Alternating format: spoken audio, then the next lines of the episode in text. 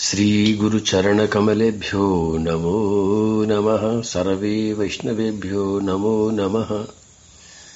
अखण्डमण्डलाकारं व्याप्तं येन चराचरं तत्पदं दर्शितं येन तस्मै श्रीगुरुवे नमः। बर्हापीडं नटवरवपु कर्णयो कर्णिकारम्। बिभ्रतवासः कनककपिशं वैजयन्तीं च मालाम्। रन्ध्रान् वेणोरधरसुधया पूरयन् गोपवृन्दै। वृन्दारण्यं स्वपदरमणं प्राविशद्गीतिकीर्तिः। बोलो कन्हैया लाल कीजिए। और प्रेम से बोलो, राधे कृष्ण राधे कृष्ण। कृष्ण कृष्ण, राधे राधे। राधे श्याम राधे श्याम श्याम श्याम, राधे राधे। भागवत की आरती में मैं गाता हूँ। यह मधुर बोल, जग फंद खोल। सन मार्ग दिखाने वाला। बिगड़ी को बनाने वाला। श्री राम यही, घन श्याम यही है। प्रभु महिमा की आरती, पापियों को पाप से है तारती।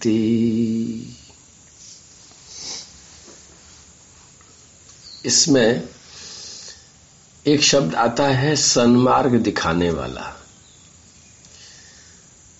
मुझे बहुत महत्वपूर्ण लगता है सन्मार्ग पर चलने के लिए कोई अगर रास्ता दिखा दे। गाड़ी चलती है सीधी सीधी आदमी उतना सीधा नहीं चलता, थोड़ा टेढ़ा मेढ़ा चलता है। आपने देखा गाड़ी या तो आगे जाती है, पीछे जाती है, और ज़्यादातर आगे ही चलती रहती है, पीछे ज़्यादा देर नहीं चल पाती है। फिर मोड़ेंगे तो पीछे की तरफ़ चलेगी। लेकिन दाएँ बाएँ तो गाड़ी चलती ही नहीं है, फिर मोड़ोगे तो चलेगी। लेकिन आदमी ऐसा है कि किसी भी क्षण, एक सेकंड के अंदर यू टर्न ले लेता है, एक सेकंड के अंदर दाएँ चलने लग जाता है, एक सेकंड के अंदर बाएँ चलने लग जाता है। और यहाँ बात आदमी की नहीं होती है, यहाँ मन की बात होती है, और मन तो पता नहीं कितने तरह से उठपटांग चलता रहता है। क्योंकि इस मन को ये जो विकार बड़े अच्छे लगते हैं, क्रोध अच्छा लगता है। बुद्धि कहती है क्रोध अच्छा नहीं है, लेकिन मन को अच्छा लगता है।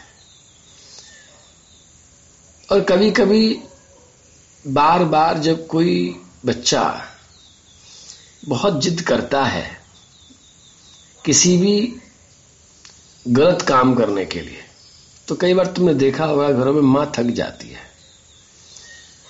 मना करते करते जब माँ थक जाती है तो फिर वो हाँ में हाँ मिलाने लग जाती है। माँ किसी तरह से भी थक जाती है। अक्सर मैंने देखा है कि जिन बच्चों के पिता गुजर जाते हैं, वो बच्चे कई बार गलत रास्ते पर चले जाते हैं। जबकि जाना तो नहीं चाहिए। उसका कारण ज़्यादातर यह होता है कि माँ थक जाती है। क्योंकि माँ का जो आश्रय पति था, वो पति रहा नहीं। दूसरी चीज़ों में जूझते जूझते इतनी थक जाती है कि फिर वो बच्चे को संभालने की हिम्मत नहीं जुटा पाती। उसी तरह से, जैसे पति के बिना माँ थक जाती है और फिर अपने बच्चे को नहीं संभाल पाती है, बच्चे बिगड़ जाते हैं। उसी तरह से हमारे इस अंतकरण में भी कुछ चीज़ें ऐसी हैं जो माँ की तरह हैं, बच्चे की तरह हैं और पिता की तरह हैं। मैं कई बार कहता हूँ कि ये बुद्धि हमारी माँ की तरह है, अंदर। और जो मन है, बच्चे की तरह है। और मैंने कहा कि इस बुद्धि की तुमने शादी अगर कर दी है,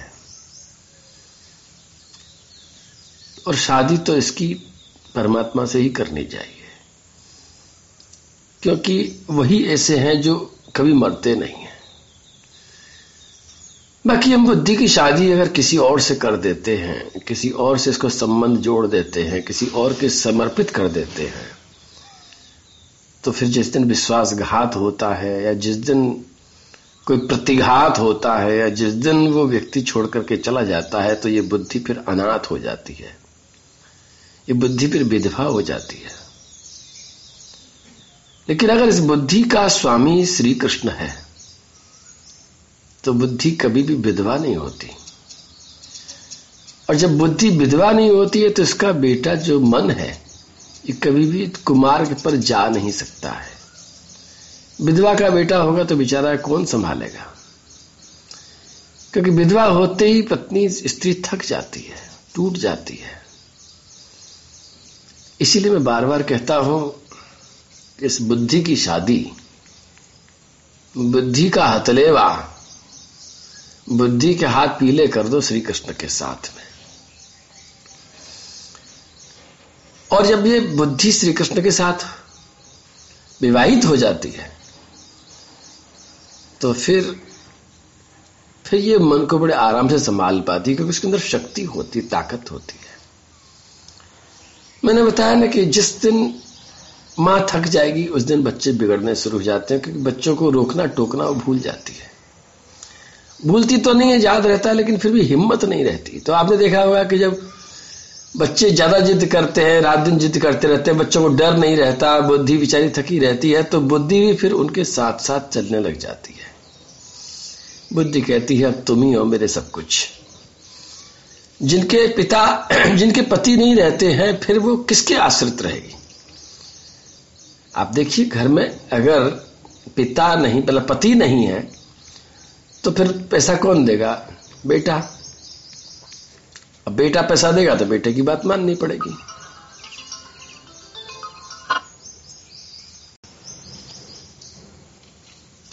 तो पति की बात पत्नी माने, पत्नी का गौरव है।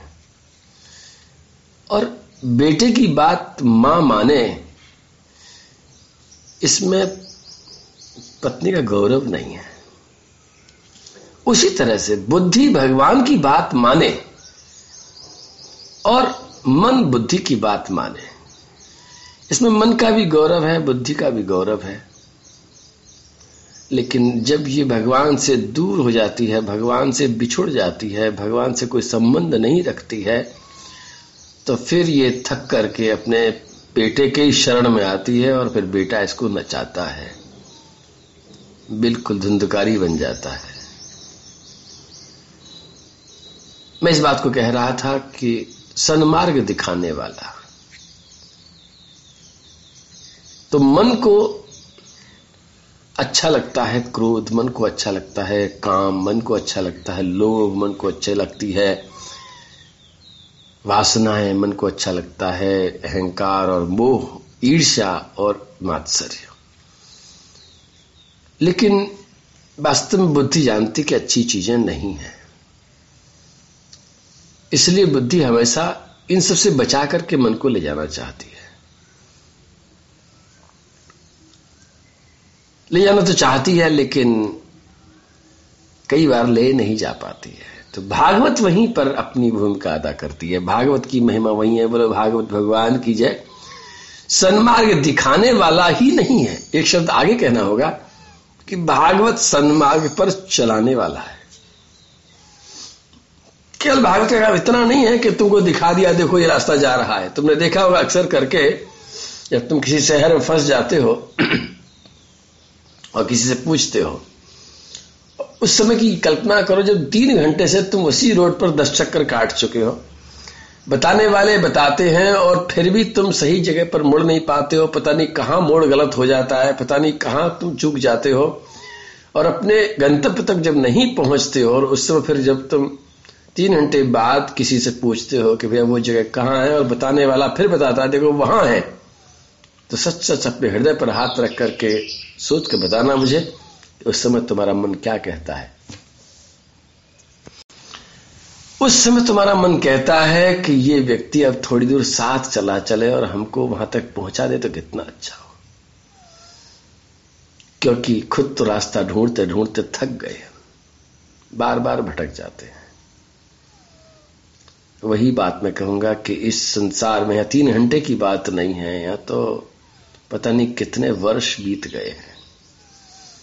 कभी कोई कुछ बताता है, कोई कुछ बताता है, कोई कुछ बताता है। बताते बताते लोग नहीं थके, लेकिन हम बिना गंतव्य तक पहुँचे, थक चुके हैं। ऐसी स्थिति में बस ऐसा मन करता है कि अब कोई बताए नहीं, अब तो हमें हाथ पकड़ करके ले चले वहाँ तक। और भागवत यही काम करती है। आइए एक श्लोक बोलता हूँ, बहुत सुंदर लग रहा है मुझे। वसुकाल उपादत्ते काले चायम विमुंचति सम सर्वेश भूतेषु प्रतपन सूर्यवत विभू पृथ्वी जी महाराज की महिमा गाई जा रही है। और मैं बार बार प्रणाम करता हूँ श्री सुखदेव जी महाराज को, जिन्होंने ऐसा अमृत पिलाया। श्री सुखदेव जी महाराज, छठवें श्लोक में बोल रहे हैं, ये सोलहवें अध्याय का है और चौथे स्कंद का है। वसुकाल उपादत्ते काले चायम विमुंचति सम सर्वेशु भूतेषु प्रतिपन्न सूर्यवद विभू। शुद्ध मागध बंदी जन गा रहे हैं, श्री सुखदेव जी महाराज सुना रहे हैं, ऋषि मुनि ने इशारा किया है। और वो एक ऐसी बात बता रहे हैं जो कि शायद अच्छी न लगे, लेकिन अच्छी है। वो कह रहे हैं कि पृथ्वी जी महाराज कैसे होंगे? पृथ्वी जी महाराज बिल्कुल सूर्य भगवान की तरह होंगे। सूर्य भगवान की विशेषता होती है कि वो आठ महीने तक, लगभग आठ महीने तक जहाँ भी पानी दिखता है, उस पानी को चूस लेते हैं। अपनी किरणों से उस पानी को वहाँ से उठा लेते हैं। और उठा करके क्या करते हैं, उसको वाष्पित करके उसके बादल बना देते हैं। समुद्र के खारे पानी को भी वो नहीं छोड़ते हैं और नाली के गंदे पानी को भी नहीं छोड़ते हैं और तुम्हारे पेशाब किए हुए पानी को भी नहीं छोड़ते हैं। सूर्य भगवान सही पानी को ले लेते हैं और ले करके और उसके बाद में जब आठ महीने बीत जाते हैं और जब देखते हैं कि अब इन्हीं लोगों को, अब ज़रूरत है मीठे पानी की तो बरसात कर देते हैं और सबको जीवन दान दे देते हैं। अपने पास एक बूंद नहीं रखते हैं। उसी तरह से श्री पृथ्वी महाराज भी होंगे, जो कि अपनी प्रजा से समय समय पर कर के द्वारा कर लेंगे। कर के द्वारा धन नहीं लेंगे। और उसके बाद में जब उचित समझेंगे, तब उसी को उन्हीं के लिए काम में लगा देंगे और उनका भला कर देंगे। सवाल उठता है कि जब भगवान स्वयं आए हैं और लक्ष्मी जी ने उनको वरदान दे दिया है कि कभी भी खत्म नहीं होगी। तो फिर वो कर क्यों ले रहे हैं? मैं एक बार बहुत पहले की बात बताता हूँ। जब मैं ये सोचता था कि सरकार वास्तव में निकम्मी है और सरकार को पैसा नहीं देना चाहिए तो एक बार मैं किसी जगह पर जा रहा था पैदल पैदल यात्रा करता हुआ और बहुत चिंतन में डूबा हुआ था, बहुत गंभीर था। उस समय अचानक से मुझे एक सड़क के किनारे पर ऊँची ऊँची तार फेंसिंग दिखाई पड़ी। मोटे मोटे एंगलों में मैंने उन दिनों वृंदावन में, गोवर्धन में अपने बन की तार फेंसिंग के लिए कुछ खर्चा करना शुरू किया था तो मुझे मालूम पड़ता था कि एंगल का रेट क्या है और एक एंगल खरीदने में मुझे कितना ज़ोर पड़ता था। मैंने देखा कि इतनी मोटी मोटी एंगल, इतनी ऊँची ऊँची तार फेंसिंग काय के लिए करी है? तुरंत उत्तर मिला मेरे मन से कि ये वृक्षों की रक्षा के लिए करी है। फिर मैंने पूछा कि इसने किसने करी है? तो तुरंत जवाब आया कि सरकार ने करी है। फिर मैंने अपने आप से पूछा कि सरकार इन पेड़ों का क्या करेगी? सरकार पेड़ों का कुछ नहीं करेगी। ये पेड़ प्रजा के लिए लगाए हैं, पर्यावरण के लिए लगाए हैं, हमारे ऑक्सीजन के लिए लगाए हैं।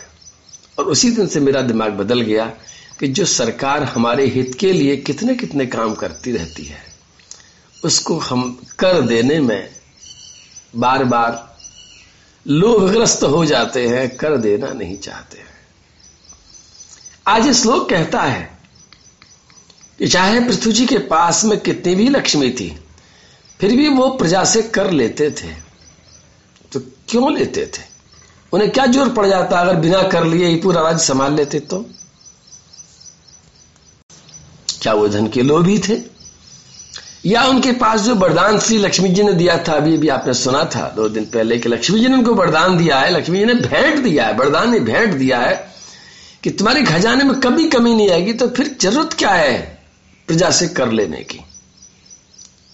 भागवत बताती है, मैं तुमको हाथ जोड़ करके विनम्रता पूर्वक बताता हूँ कि जब तक तुम दोगे नहीं, तब तक तुम हिस्सेदार नहीं बन सकते हो लेने के।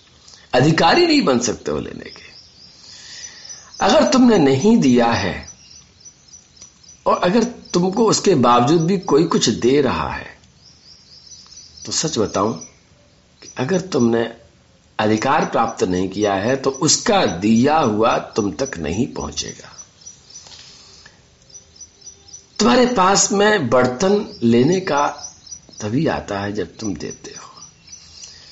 इसलिए राजा लोग कर लेते थे। राम राज्य में भी श्री राम जी कर लेते थे। लेकिन हाँ यही विशेषता थी कि उस राज्य की बात के लोग अपने आप कर देते थे। और यहाँ पर तो दिख ही रहा है कि राज्य बहुत बिगड़ा पड़ा है, इसलिए पृथ्वी जी महाराज से कहा जा रहा है कि पृथ्वी जी महाराज, आप कर लेने में भी कसर नहीं छोड़ेंगे और उसके बाद में उसको उन्हीं के लिए काम में ले लेंगे। बस भागवत यहाँ पर सिखाती है कि कर देते समय टैक्स देते समय। लोग बाग आजकल बहुत बातें करते हैं कि साहब सरकार तो धमाधम धमाधम टैक्स लगाई जा रही है, लगाई जा रही है, लगाई जा रही है। हमारी तो कमर टूट गई है। मैं कहता हूँ, भैया, कमर को मत तोड़ो। खाली अपने खर्चों को थोड़ा सा कम करो। गौरव के साथ दो। इसलिए दो कि तुमको मिल सके। तुम्हारा दिया हुआ तुमको मिलेगा। देने में गौरव अनुभव करो। बोलो कन्हैया लाल की जय। प्रेम से बोलो, राधे कृष्ण राधे कृष्ण कृष्ण कृष्ण, राधे राधे राधे श्याम राधे श्याम श्याम श्याम, राधे राधे।